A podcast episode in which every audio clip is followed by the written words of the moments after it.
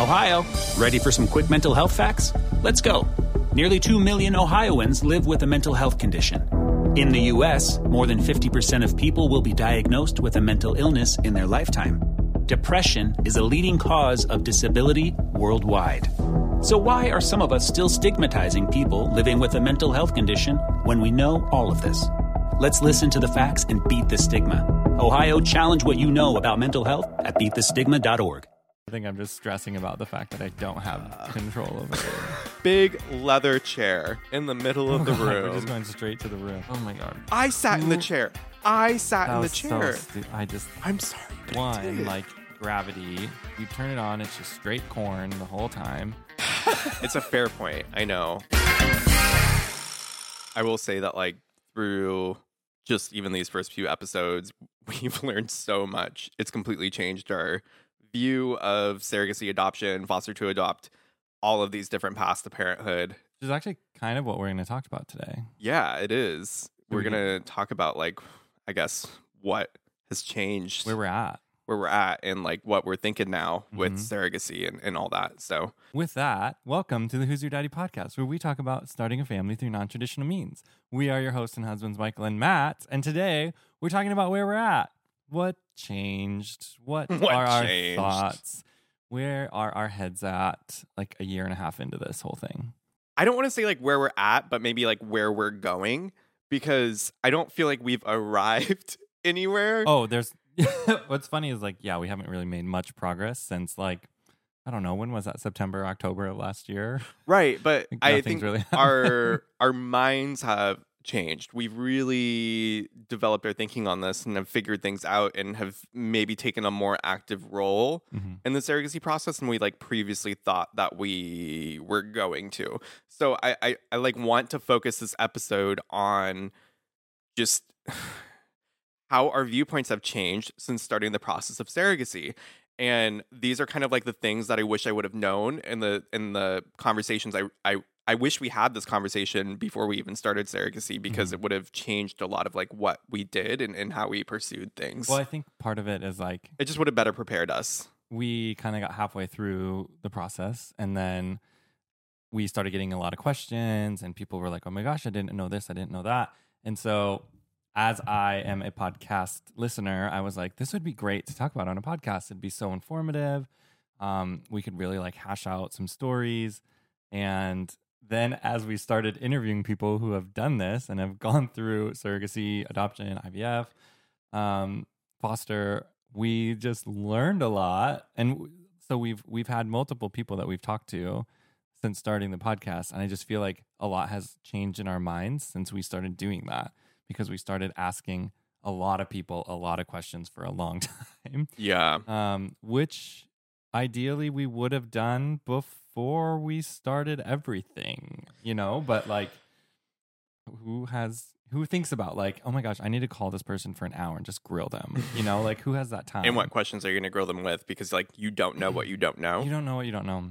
and uh, I think a lot of the last couple months have been figuring out just what we don't know and and how to learn those things. Yeah.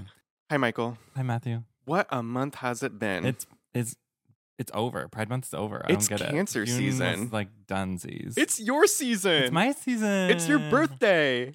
Yay! Happy birthday. Yeah, I know it's my birthday.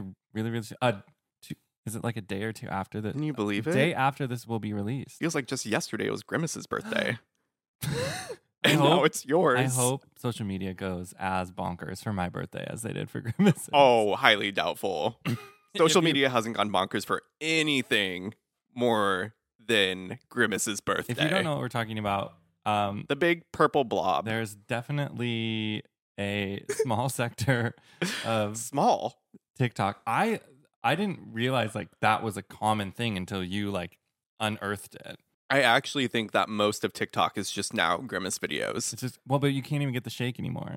No, I know. It's really frustrating. I'm sad. We drove to a McDonald's trying to find the Grimace shake, and I then we know. realized that it's gone. Matthew wanted to recreate one of the videos, because but we missed out by like a week. If you haven't seen it, the TikTok videos, they're they're hilarious. They're people that are trying the grimace shakes and then they're like putting a horror film twist on it. It's so unexpected. Mhm. People will chug the grimace shake and then they will turn into zombies and start like spitting up the purple nonsense all over their shirts. And it's just It's a so trend bad. going around where it's just going to people passed out with grimace shake down their shirt. Oh my god! I saw somebody do it at an actual McDonald's, and I was like, hopefully they're Like on video or in see it. person. Yeah. No, like uh, I mean, they Oh, I was were thinking- videoing like inside of it, I thought you like were after they closed. I thought you were like actually at the McDonald's they were filming at. No, I was no. Like, whoa, what would you do? Oh my god, that would be hilarious. I'd probably join in. Be like, tag me. anyway, other than Grimace's birthday and your birthday, Yeah. also important. Very important. One of the most surprising things this last month has just been I'm not even it's, it's not been surprising. It's been unexpected. Okay. Releasing the podcast and like going into full on podcast producer mode has been insane. It is a lot of work, but it's been amazing too. but I'm. I was. Te- someone was texting me yesterday, and I was like, "It is so much work, but I like actually enjoy it. Like, Yeah. it's, I don't know. It's like actually kind of fun. I think just I sitting down and talking and chatting and releasing like 45 minutes to an hour of just talking to people, interviewing people. I was saying too, we have friends that we like have interviewed that we've never just sat down and talked to them for like an hour straight, like super in depth, and then we got the chance to do it on here. and how much we've learned from them and just those Yeah. like conversations. so I broke this down into like a few uh Different categories. sections. So I would say like what our thoughts were about the location Mm. at the beginning and where we're at now. Location of what? Location of our clinic, of our surrogate, of, Of our everything. agency, Got it. of our everything. Okay.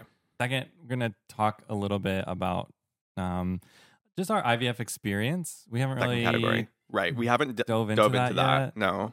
Um, so kind of the emotional part of that, and Yeah. not just the like TikToky part of it. Okay. Um, investment. So like one time and two money. So just the investment of all of it and how we feel, and then Mm, hmm um, the last one is gonna dive into a little bit of um, the support system that we've set up and kind of our thoughts on it. So our clinic, our agency, um, and kind of kind of go from there on our thoughts and what we've learned from other people. And that's what I've decided today that I love we're that.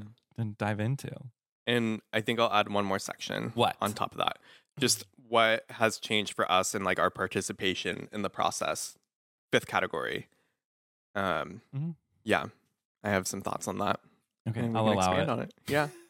I also want to add just that, like, since launching this podcast, so many conversations have sprung up because of it. Just people so cool, yeah. within our circles and and outside our circles, people who I've never talked to before, and I've just received messages from either through DMs or email or just Instagram comments, etc. Like, oh my god, there's so much to talk about with surrogacy, adoption, mm-hmm. IVF, and all of this, and I like I thought that this was like an area that you know we we needed more conversation about and more discussion and more education, but I didn't realize just how excited people would be to to like Mhm. discuss it.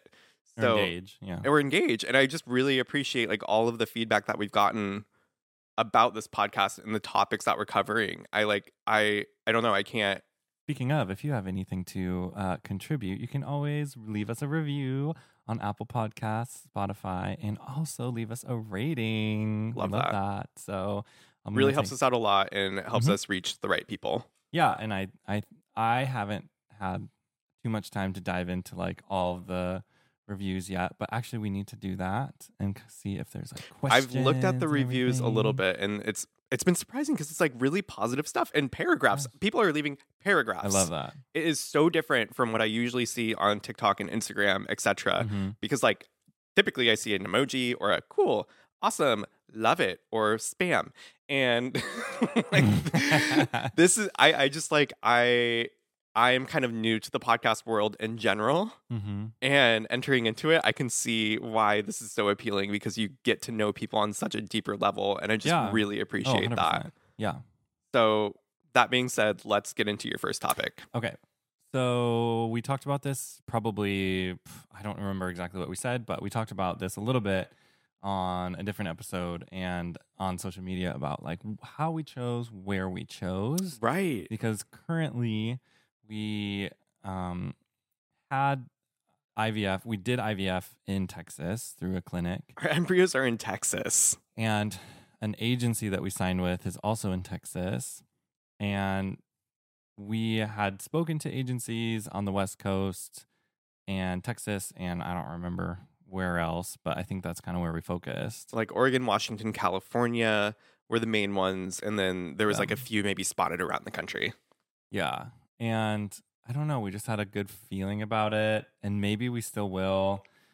But I think as time's gone on, just thinking about like having things done that far away, I think is we've sort of changed our mind a little bit on. We were feeling very positively about doing this process in another state. And I think it's because a lot of people that we've seen stories of, for some reason, they always have things done in other states. Yeah. No, most I- of the people that we know have, have done surrogacy and IVF in like other states. So I know, And like, so it was just New something that I Yorkers who have yeah, done it in we saw it. Oregon. hmm I know And New- you see people all the time going from other countries and doing it in places like Oregon. Mhm. So for me, I'm like, okay, I know I'm in Oregon. One of the biggest thoughts that we had was that with so many people coming from other states and other countries to do the process here in Oregon or just on the West Coast, like we thought it, there'd be a lot more competition to find um, a gestational carrier or a surrogate. Mhm. So that was like one of the big implications of like, oh, we should go look somewhere else Right. because we don't.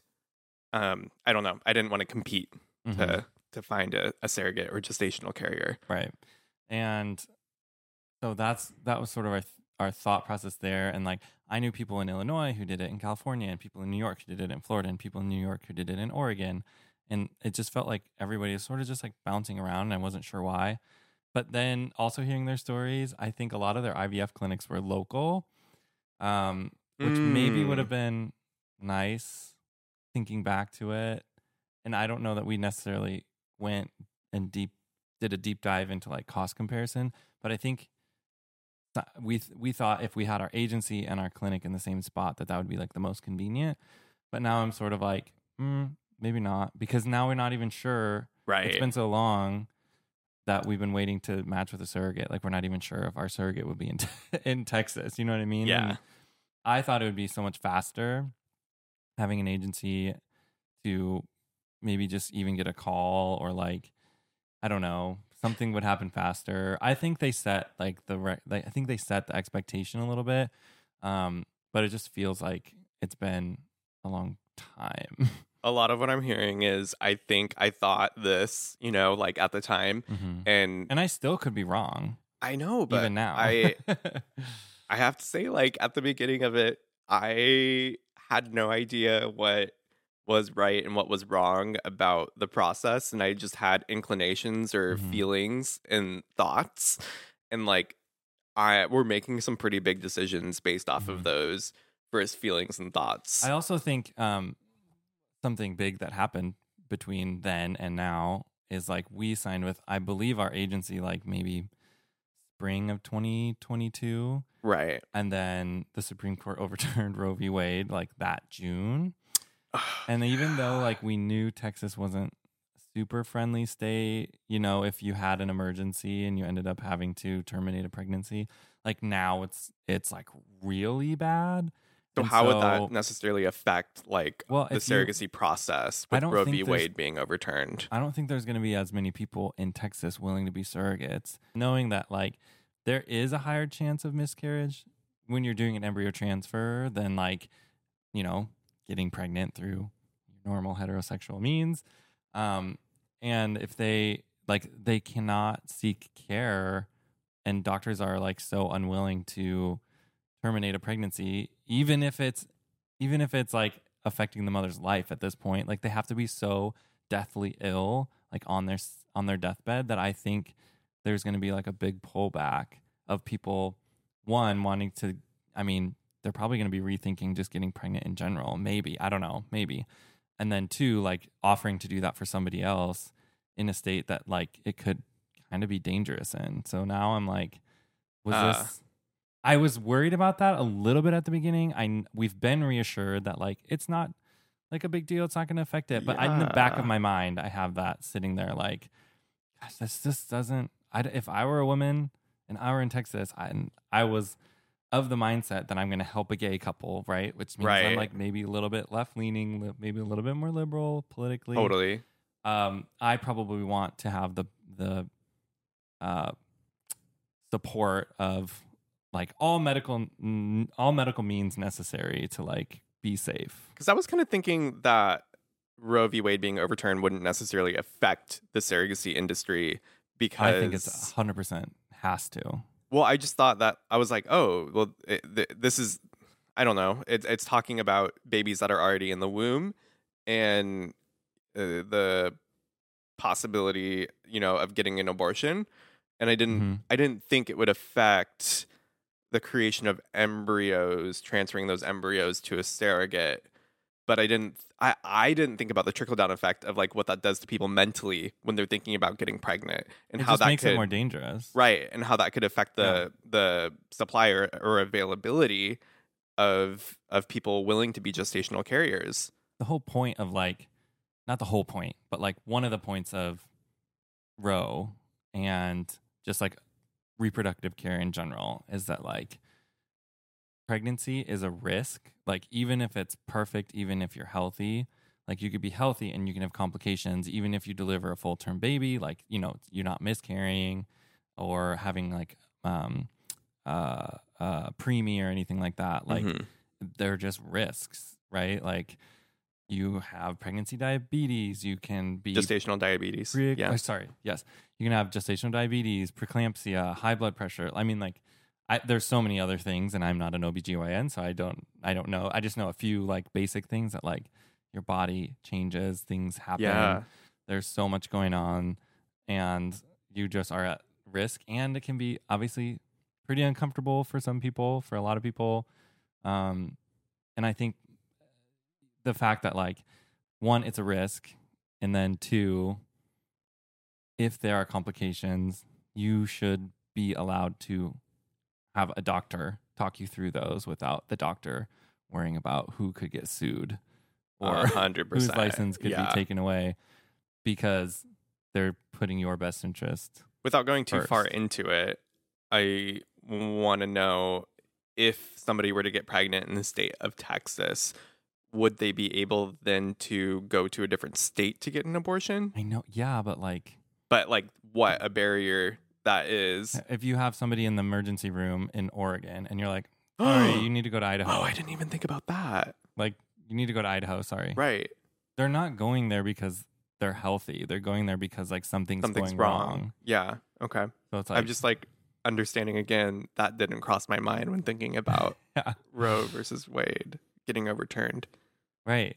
and that this is definitely something that would be thought through for people who want to be like yes, you can go to a different yes, you can go to a different state if you find out that you're pregnant and you don't want it. right. But the problem with surrogacy right now, in my head, is that if you're in a state where you can't get the proper care and you're going to carry someone else's child, you're not going to go in to have, you're not trying, you're not just asking to have an abortion to, because you don't want that child. Like you ch- totally chose, right, to carry Right, that child. It's mhm. because If there's there's, a complications, and like you need emergency care and you need it done now. And I've heard a few stories of, you know, what they've picked up as far as news coverage or articles or even on podcasts, you know, of women and they the doctors are like, You're not sick enough or like, you know, it's not bad enough or like there's still I think one of the problems is like there's still a heartbeat. Like even though they know that the baby's not gonna make it, if there's still a heartbeat, like they can't intervene or something Hmm. bonkers like that. So it's just so one that's really changed. Yep. Um, and again, at first we were like, "Meh, I don't know, maybe that maybe it'll still be okay, but in my mind, I don't feel super comfortable like putting someone in that position. Does that make sense? Yeah. No, that does make sense. And then, like, we flew to Texas and we did our sperm donations or sperm collection or whatever. And our physical exams, and we found a fantastic egg donor in Texas, Mhm. and we did the donation there and went through all of that. So like we did a big portion of this process in Texas Mhm. up until this point. Um, and now I think like we're we're thinking about this differently now is like, oh, um, once the embryo, our future baby, is transferred into a gestational carrier, is that person going to be like all the way across the country in Texas? Yeah. And for for how for for eight months, nine months, you know, as the pregnancy goes through and and we're thinking about like all the appointments that occur and ultrasounds and things like that and how nice it would be To be a part of it. be a part of it. And um I think the big like deciding factor for us was thinking like I don't know, we just had this big expectation in our head that if we pursued the process in Oregon, then we were going to have to wait like 3 or 4 years or more to find a gestational carrier and that it would be 10 times more expensive than it was in Texas or except like A little hyperbolic, but I am exaggerating here, but you you understand. And in Texas, we're like, this is going to solve all of our problems. All of them. I just you think Again, hyperbolic. Yeah, I think I don't know. I didn't know of like a ton, a ton of people doing surrogacy in Texas. Um, I was sort of hopeful that it was sort of a unique state that just happened to have a ton of people, um, and maybe some people that would be willing. I don't, and maybe that's still true. Again, maybe it's still true. I just, it's been a long time. We haven't really heard many people being interested in being a surrogate in Texas. Um, and so I think we're just, and obviously what we just talked about um, is kind of like in the back of our heads of like, do we even want this person to be in Texas if we don't know if they will be completely safe? Well, the biggest thing, like even with some of the stories we've already heard, um, interviewing people on this podcast, the possibility of birth occurring um, prematurely or Mhm. just uh, kind of all of a sudden, Mm-hmm. uh, unexpectedly, and us wanting to be present for the birth, I think is is huge. Um, that's something that's going to be like a a no brainer deciding factor for both of us now. Is like thinking about we want to be able to drive to where our gestational carrier is, or Mm-hmm. or I mean, get there within a reasonable amount of time if if they're to go into labor unexpectedly. Right.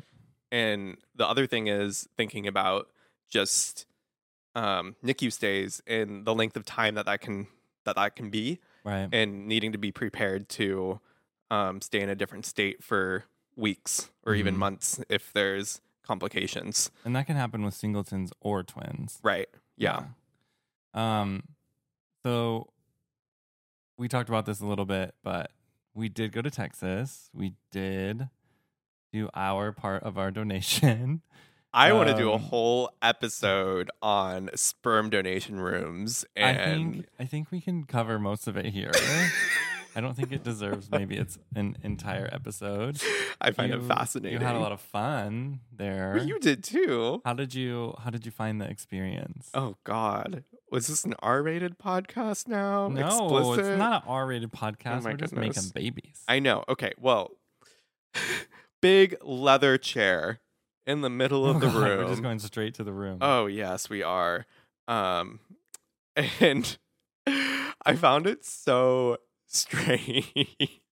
I just like have never experienced anything like that before in a medical setting because I it feels so sterile, and then at the same time you have this like old school TV with VHS capability. Uh, It was VHS, wasn't it? yeah, Was Eh. there a VHS player? Wait, yeah. I thought it was just a TV. it was like a VHS TV, like a built-in like a built-in VHS player in the TV, I think, or it was a separate Oh, VHS no, player in the TV on top of it. Like that. One of those. oh but- my god. anyway, so they put um like one of those pee pads down on the Oh they, my they call them a Chuck's pad, checks pad down on the on the leather chair to make sure that you know it can catch any spillage that could occur. Who and I? Oh my god. I sat in the chair. I sat That in the chair. so stu- I just I'm sorry, but one like gravity, and then two, who's sitting? just it's awful. But- But sitting down in that chair. So, anyways, the setup beyond beyond what Matthews described is that there's a giant La-Z-Boy leather chair, chuck pad down, TV in front of you Mm-hmm. that just is on. Kind of like blank walls, no windows, Yeah, uh, on fluorescently straight, lit, You turn it on, it's just straight corn the whole time. straight corn, Straight corn, straight corn, straight literally corn, straight corn. straight corn, and then there are like some Playboy magazines. Was also no options on the TV. Once you turn it on, No- you no turn it on. It's one video, yeah, one video only, yeah, and it is not good. no, no bueno. I turned it on. And then the, the rest of the room is like medical, so it's just like the those like plain like from formica whatever countertops and like medical cabinetry, and then you have like a little window that you put your sample in when you're Yep. done. Which is really funny because when I put mine in, immediately, almost immediately, it was like opens. two or three seconds passed, and the other so side weird. and they grabbed it, and I'm like, "Wow, that was quick." Oh, that was fast. Are they listening? Are they waiting for me? Yeah, yeah.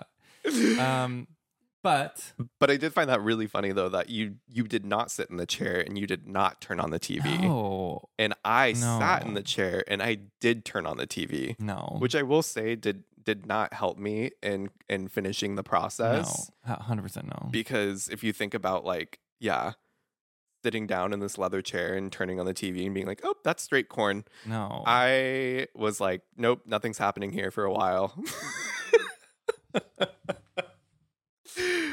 but yeah, that was funny. 2 I'm- adjacent rooms, two completely different experiences. Uh yeah. Yeah. That was fun. Um and then let's see. We came back home and then our egg donor went in. Um harvested eggs. So do you want to talk a little bit about kind of like that process cuz that was essentially like a giant whirlwind of a week because it was like Yeah. highs and then lows. Yeah. Egg donation week is a pretty emotional week for many people who go through the process. It is like, I don't know, there's so many expectations and things leading up to it. And it's a lot of buildup. Like, we spent months and months and months um, preparing legally and financially Mhm. and um, just just going through the step by step and then once you finally get to the egg donation portion it's it's like fingers crossed and you hope that you get a a decent donation. And our egg donor was incredible. She did everything that she was supposed to. yeah. Like 100%. she did amazingly, flawlessly. And it was really interesting because we actually stayed in contact with our egg donor, which is something that a lot of people do not do.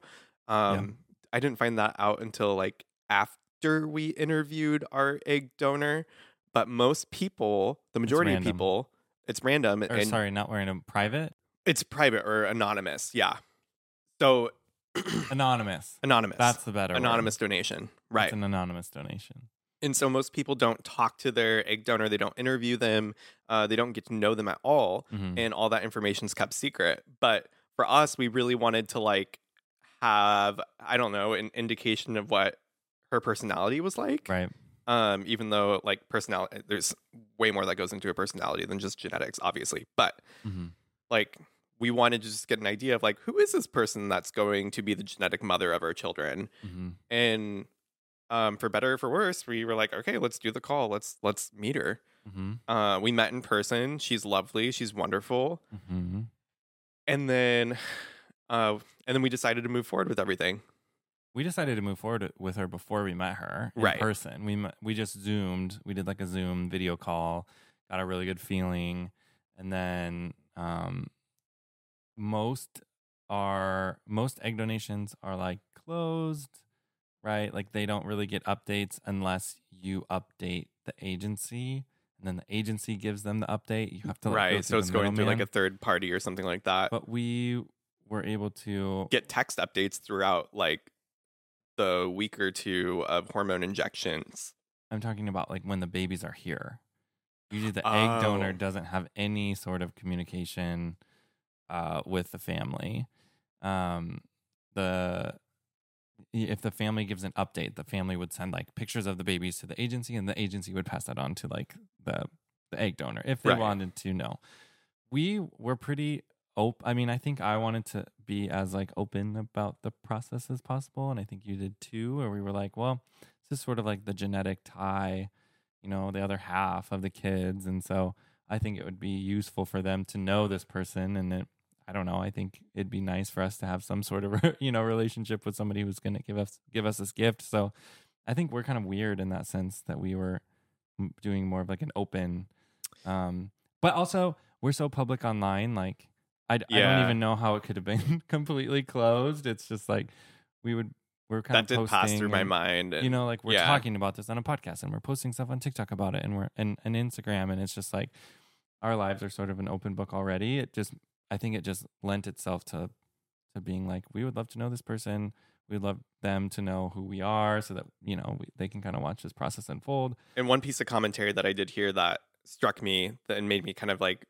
second guess myself or second guess my thoughts on this was that um, somebody told me I have no issue with knowing the egg donor or my kids knowing the egg donor, etc. But I didn't want to make that decision for my kids.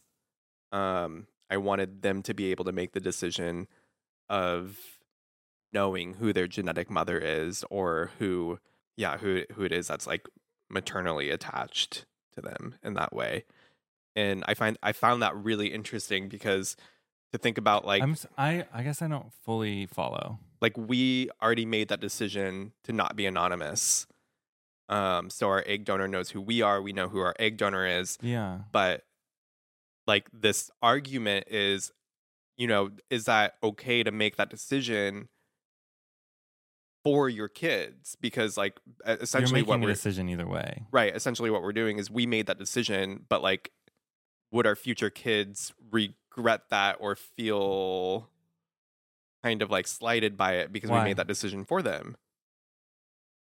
You know they they they didn't get the chance to say like no i don't want to know who my genetic mother is until i'm they older also or didn't something really like get that. to choose to be made in a petri dish. It's a fair point i know. I i'm a libra. Nobody's nobody nobody gets to choose who their parents are I have a habit. Know what I mean? Yeah, I know, but I just like I second guess myself. I th- I see it things from other people's point of view, and I and I think like maybe that makes sense in some. I think the argument is is some people want it to be closed and that's fine. So like if you're an egg donor or you're a sperm donor, um, especially I think if you're a sperm donor, because you could have multiple, like Right, many yeah. children out there. I would assume more than an egg donor. Mhm. Um, and you just it just might be a lot for you to know where everyone is, or, or you know what I mean, yeah. and like to have a relationship to try and like open things up so that you know where all of your genetic, you know, ties are in the world, and I can see where that would be overwhelming. Um, our egg donor, we said we were open to either. They were, were hopeful for an open. Mhm. And Yeah. so I was like, I totally get that. Like you're giving of yourself, and I think it's a good idea. I, I I- I understand where like the emotion of of wanting to know how that process ended up, and like seeing, Yeah, absolutely. seeing yourself reflected in the world, and who knows if this might be the only time that she does that. You know, because we went the first time egg donor. Um, so I think the the argument is like some people don't want to do a closed sperm donor or a Mhm. closed egg donor because they want their kids to have the option when they're older. hmm So if they do that, then they're like, "Oh, this one's open, but it has they have to wait till they're 18." We just like skipped the process.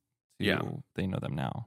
So obviously, there's many ways to do things. Mhm. Like there's good arguments on both sides, Yeah. and I, there's a lot of different reasons to do it a different way. Mhm. So I, I mean, like, yeah, it's neither here or there. I can play devil's advocate for anybody. Of course you can. Thank you. Love that. Ohio, ready for some quick mental health facts? Let's go. Nearly 2 million Ohioans live with a mental health condition. In the U.S., more than 50% of people will be diagnosed with a mental illness in their lifetime. Depression is a leading cause of disability worldwide. So, why are some of us still stigmatizing people living with a mental health condition when we know all of this? Let's listen to the facts and beat the stigma. Ohio, challenge what you know about mental health at beatthestigma.org. Um, So, what happened with the eggs? the emotions of the week. Um, and obviously this plays out on both sides. Um, the person who's going through all of this insane medical um, procedures and hormones and everything, The injections, you know, all of and that, then and then the people on the other side who are essentially just waiting, you know, for and getting short updates here and there. for results and hoping that things are going well. It's a lot Um, of time and financial like investment and emotional investment Right. through like up until that point, and then it's a very intense week while you're receiving little bits and pieces of information. Mhm. we found out that I mean, at first it was like amazing news. It was like we have 30 eggs. We harvested 30 eggs, and I was like, oh my gosh, perfect. Like we knew of somebody else who had got 30 eggs, and they had like an amazing outcome. So I was like, oh, sweet, we're hitting the same markers, the same numbers. Um, this is gonna be great. Uh, and then I don't remember how long it takes, but then you find out how many are mature. Um, so we we did a lot. eh, This whole process, you end up with a lot of cut downs. So we had 30 down to 20. Um, so we split those 10 and 10, half fertilized um, with Matthew's sperm, half fertilized with mine. Um, it came back, and you found out that you had Seven, that fertilized, right? and I they came back to me and said that I only had one. Yeah, and so the this all happened within like 72 hours i think or something something short like that like a few days right. Yeah. It was the emotional high of of hearing like, oh, we have thirty eggs, and Yeah. then the next day realizing realizing tw- okay we have 20 twenty, and then the next day realizing oh we have like six or seven but only one of of yours. Michael's. yeah Yeah, and so only one of them fertilized and then as they develop then you usually lose more. So i'm in this like state of just like panic because obviously this is super expensive. Yeah. um and i we could have gone through this whole process. We could have flown to texas. We could have signed all these contracts. We could have spent tens and tens of thousands of dollars to end up with like like nothing. Like i might have nothing. Um or just like the I, I don't know for me is the emotional impact of the unknown of like not knowing what necessarily went wrong or like even if we were to redo this process it's all so over again would it be the same result? Um and just like okay well we have these six or seven embryos of mine and then or well blastocysts at this point and then the one of yours and like would it what if we went and did the whole process again like would it be with the same egg donor or a different egg donor Mhm. and then like would our children be related at all or would it be completely like separate fathers and mothers genetically and just kind of like trying to piece together Right. this mental picture of what the process was now going to look like for both of us with the prospect of like not having any any viable embryos from Michael's end. right so you hear that on like day one i think um of like how, how many fertilized and then you get an update on day three and day five if i'm remembering that's correctly correct. day three they were all still developing i think That was I was down to 5 total. yeah and then Year 1 my one was still on was there. hanging in there Mhm. and then we got to day five or the end and all of them had developed Yep.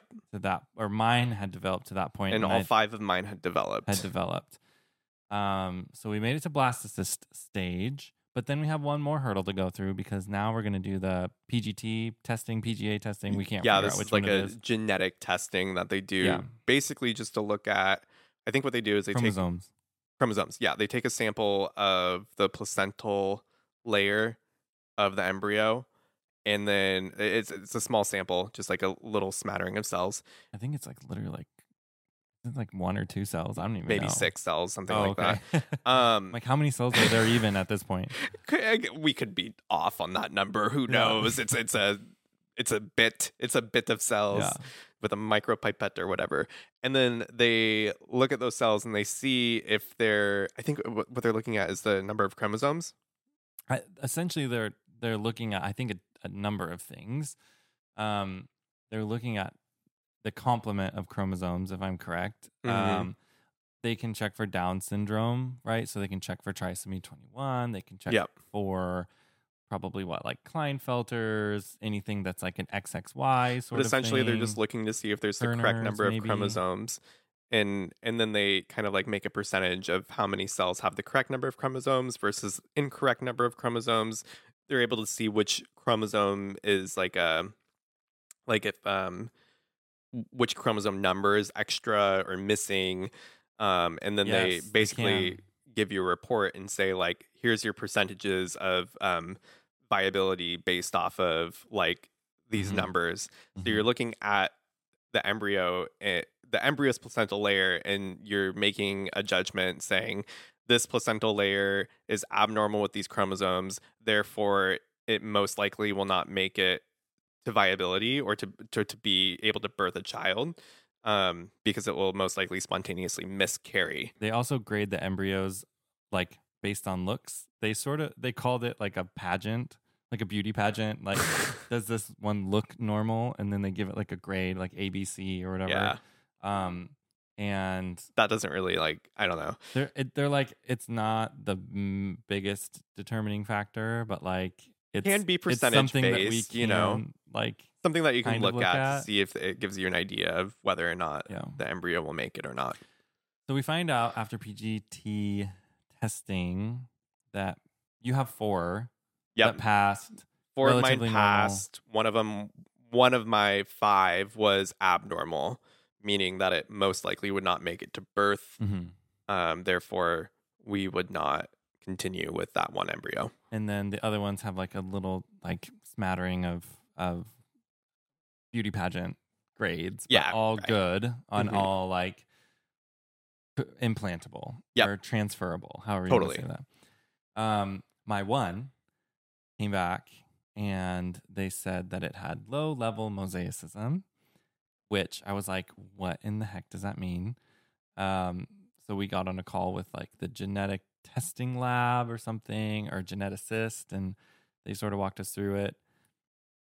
Essentially, it just means that it could have a lower probability of Mhm. like carrying to full term, maybe like a slightly higher percentage of miscarriage. But if everything goes well, then like totally normal baby. Yeah. Like almost 100% normal baby. So I don't know. I think it was just that part has just been the biggest emotional hurdle because now you have to also then implant that embryo. The embryo has to take, the embryo has to not miscarry and carry to a full term. And basically, just looking at all these odds of um, it just has to make it through all these separate little like hurdles that it feels like the odds are very against us or against it um but at the same time it's like i don't know it was the one and it was the one that made it through and it like technically passed everything so it's like i don't know maybe this could be maybe it could you know just like pass all the hurdles go through all the things we really have very little control over all of it. And it's just Mhm. kind of like sitting back and waiting and, and hoping and fingers crossed that things go well. Um, and so that's where we're at on the egg donation of all of it. yeah it was it's still just like stressful because it's always in the back of your mind and it also leads into essentially the next category right which is just like Mhm. an investment and it's such an investment of time and money um we've already looked into whether or not we could do another cycle um oh, yeah. and i don't know it just feels so un- it feels unfair to get one embryo and then to go and ask what the what the cost could be for another cycle. And i'm not remembering if if we included the the egg donor compensation in it or not but i think it's like 18 to 20 thousand dollars just to do another cycle with all the medications and the Addition, the fee- medications would be additional to that, I believe. and xyz yeah. and it's like that's that's like i don't know At first we were like i was thinking that's like almost an entire agency fee for an adoption and it's like is it worth it to go i mean I What do you think when, do? when we were looking at it, it would be around thirty thousand dollars total. right. Um, I- I think that's including the medications, uh, the hormones, etc., that you have to pay for. Um, and so I think when we're thinking about that, it, it it's kind of like okay, we already have one of yours Right. that can make it. We have four of mine that can make it. Um, is it really? I mean, like, we're not made of money. Right. I'm not gonna like invest another thirty thousand dollars when we have the option or possibility of birthing a child with what we already have. Totally. And and I And that's what what it came down to was like, even though the odds are not necessarily, um, the odds are kind of against us Mhm. as far as far as like chances go. Um, if both Michael and I were to to have a baby of our own, however, like there's still a chance. Mhm. So why not pursue that avenue, see how that works before we invest a bunch more money right. for a possible maybe. Yeah. Because I mean, a lot of people end up with three or four viable embryos, right? And then you'll have failed transfers. Um, and we know people who their first transfer was perfect and it went well, and then their next three failed. And we know other people whose first like two or three transfers failed, and then their fourth one, like the last on their last embryos they had, Wow. And it's like this. It's just so So we even we haven't even tried like one transfer even- yet. and you just don't even know. Yeah. you just don't know what's gonna happen. Yeah, Yeah. and they tell you that they say like you can't predict biology, you can't control biology. So I think for us it was like, okay, we're just gonna let go of control over this little I aspect. don't know if I've let go of control. I think I'm just stressing about the fact that I don't have Uh. control over it. but I mean, we're gonna let go of, um, you know, pursuing another egg donation at this time, at this time. just yeah. just so that we feel more comfortable with the numbers. I mean, I mean, like it, just to make ourselves feel better. well, it's it's not just to make ourselves feel better. It's we just don't have it in the bank. well, that yeah, and we need that, you know, for like the rest of the process. right. which i mean i think the other thing is when we when we got when we sat down and we were looking at everything and we find out that we're like somewhere between 70 and 80 thousand dollars already invested in this process and we have five embryos and like yes it's a big part of the process but it it's sort of like that's all we have I don't know, Mhm, in my- mhm. in my like twisted you know i don't know maybe pessimistic mind i'm like we do, all we have is like five embryos you know sitting and waiting but and that cost us like that much money and there's still so many process still so many steps to go through and the- maybe in my optimistic side, if I could play devil's advocate, yeah please we have five embryos. no i know i know i know we could know, have know, five children from that. That's amazing. Don't you want five kids I think running is- around right now? I think this whole process is just stressful. Um, and I think all these processes are stressful. And if it, if we could go, but I, at the same time, it's like if we could go through another egg donation process and another fertilization process, and it costs a couple thousand dollars, like under under ten, I'd be like, yeah, sure, why not? Like we should we should definitely do that.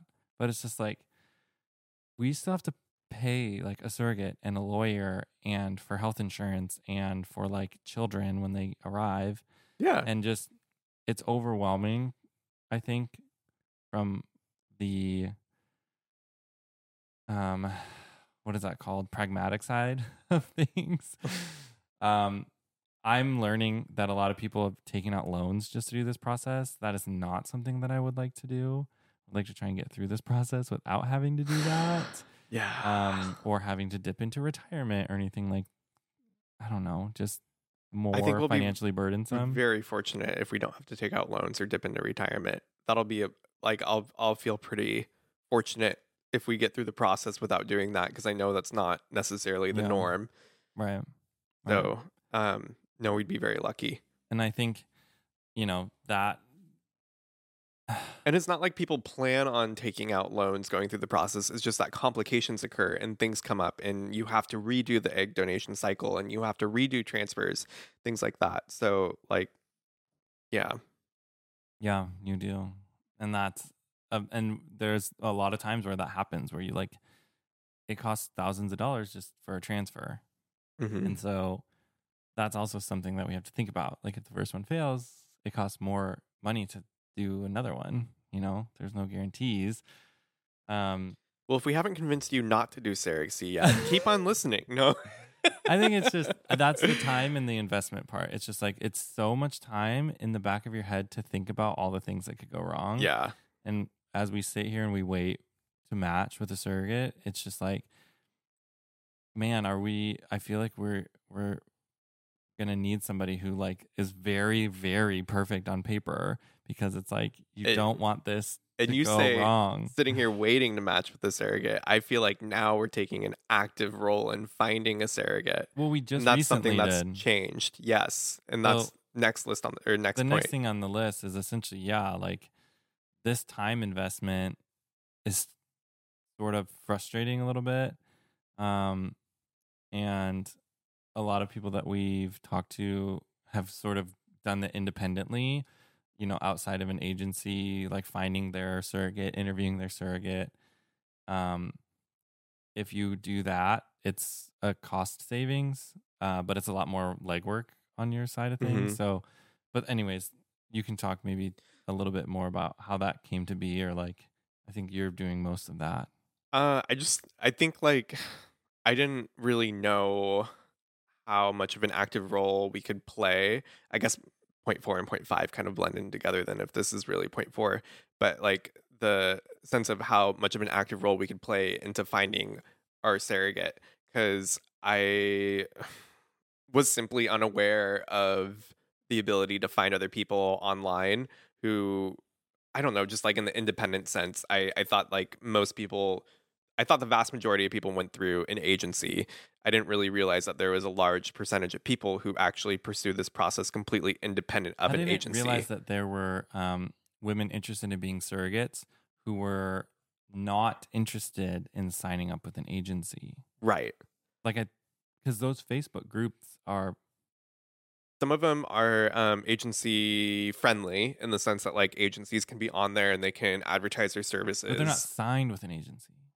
Some of the people on these Facebook groups are signed with okay. agencies, but they might not necessarily. And I don't know like the legality of it or like the exclusivity of it. it it's probably different per agency and per agreement. But like if um uh somebody is signed with a surrogacy agency, they might also be open to working independently, and it just depends on the parents they want to work with or the intended parents. Mm-hmm.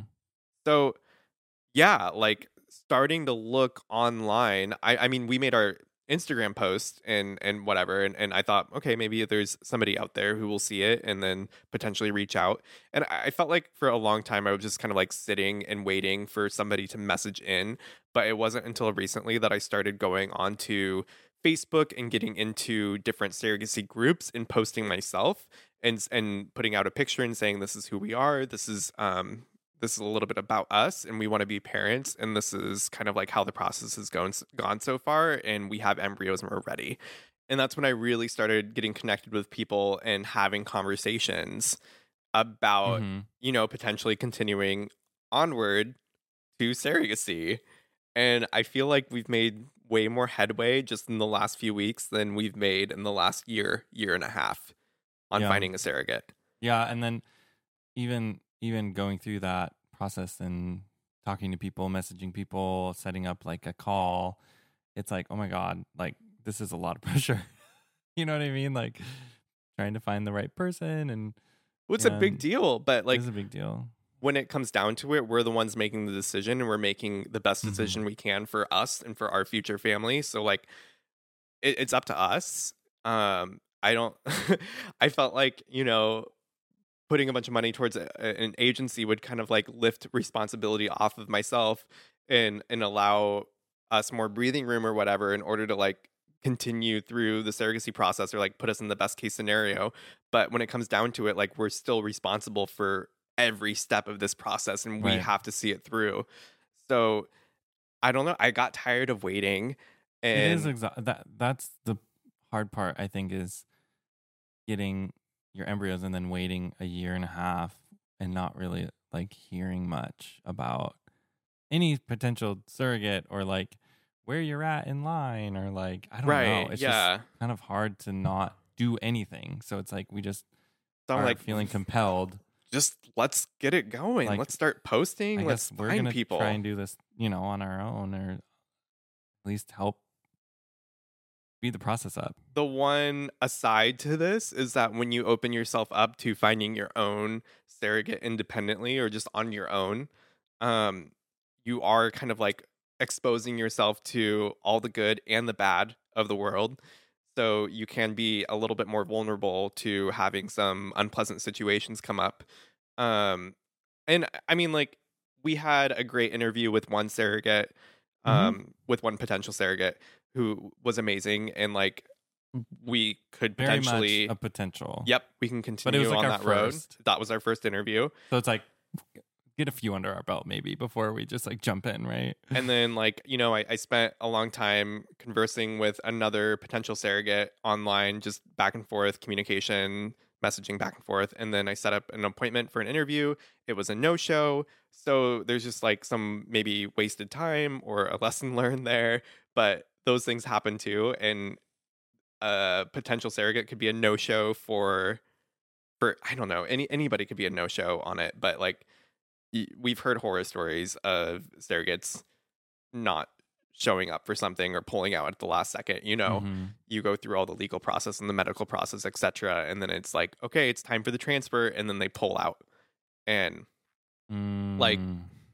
fair enough you know it's it's their body their decision they get to choose that's okay sometimes we make a decision and then we go back on that decision and and and that happens um it's just a lot of emotional investment time and financial investment to put into it to um then kind of be let down last minute Mhm. so um but you're vulnerable to that no matter if you're with an agency or you're with um or you're going independent or Right. looking for someone yourself I don't know. So we're still looking for a surrogate. If anybody's interested, here's our advertisement yeah Here's our advertisement. um, yes, leave a rating and review, and also message us if you want to be a surrogate and you have a uterus. This podcast was brought to you by Michael and Matt and their search for a surrogate. Do you want to have a baby but don't want to raise them? well, call us up. look no further. We are ready for you. okay. Um. Well, this has been great. Uh, we we've not like dove into the deep into that IVF experience and exactly where we're at. Um, that was definitely like the biggest emotional hurdle thus far, at least for Uh, me, for 100%. sure. Still kind of dealing with it. Oh, totally. It's fresh. It's totally yeah, and it's almost one of those things. It's like if the if that embryo is not going to work, I just want to know now. Like I want it. I want to have a Mhm. transfer. I want to know if it took, and then if not, then I want to be able to like just like have that answer. You know. Um. But that anyway, being said, like we do feel fortunate that we have the embryos that we have. Like that's Yeah. amazing. it, it you can definitely end up with none or one or two, and we have five, and like that's great. It it just there's so many things that we can't control, and we're just gonna continue forward and hope for the freaking best. But I think one thing that I've learned in the last year and a half is that we have a lot more control over this than we, or not control. We have a we have a lot more ability to like we participate. have a lot more ability to influence, poten- potentially influence the process, or at least the the speed at which the process happens. we can take responsibility. We can we can Well, like I mean, yeah we I'm- can put the responsibility on ourselves and and see it through that's what i mean like um i don't know i just felt so far removed from it at the beginning of it and thought it was something that happens far away something that we are just going to be getting updates on and providing input on etc but now, now i feel like personal. we're putting our hands in it we're getting our hands dirty and we're going to be working through it we're going to be We're de- we're gonna deliver that baby ourselves. yeah Just kidding. no we're, not, going to do that. But with that being said, it's like you start somewhere and then you get somewhere completely different, just like this podcast. We started somewhere, we didn't know where we are going. We thought we knew where we were going, and then we ended up somewhere completely different. Well, I think that's all we have for today. Yeah, I think we're just gonna wrap it there. I feel good. Um, thanks for listening to our story and just kind of the ups and downs and constant thoughts that are going through our head of like, are we doing the right thing? Did we do this in the right spot? Like, did we use the right clinic? Are we are we pursuing this in the best way possible? I'm gonna normalize. Normalize. Can we normalize Can we this? normalize? um, just bring familiarity to the fact that a lot of us don't know what we're doing and we're trying our best, and it's okay to feel uncertain about the way that you're pursuing this, Mhm. and it's okay to to learn and to change Mhm. your minds on things, and and that's okay. Yeah, and I don't We're think all you're ever going to go through this process and think like, "Oh my gosh, I did everything I'm so perfectly." excited about everything I did, and I did everything perfectly, and nothing could have gone better." Maybe that's the case for some people. I just think that that's very rare. So if you're feeling that, if you're feeling the pressure, the uncertainty, I am right there with you. Mm. And seriously, like send us a message. I want to hear from you. I want to hear Mhm. from you on what you've experienced with non-traditional paths to parenthood, whether you've gone through the process, whether you're currently going through it, or you're just thinking about it, or I don't know, not even interested in it, and you're just here to have a good time. well, with that said, again, thanks for listening. Leave us a rating and a review. And until next time, Daddy's Daddy's out. Save big on brunch for mom, all in the Kroger app. Get half gallons of delicious Kroger milk for 129 each, then get flavorful Tyson natural boneless chicken breasts for 249 a pound, all with your card and a digital coupon. Shop these deals at your local Kroger today or tap the screen now to download the Kroger app to save big today. Kroger, fresh for everyone. Prices and product availability subject to change. Restrictions apply. See site for details.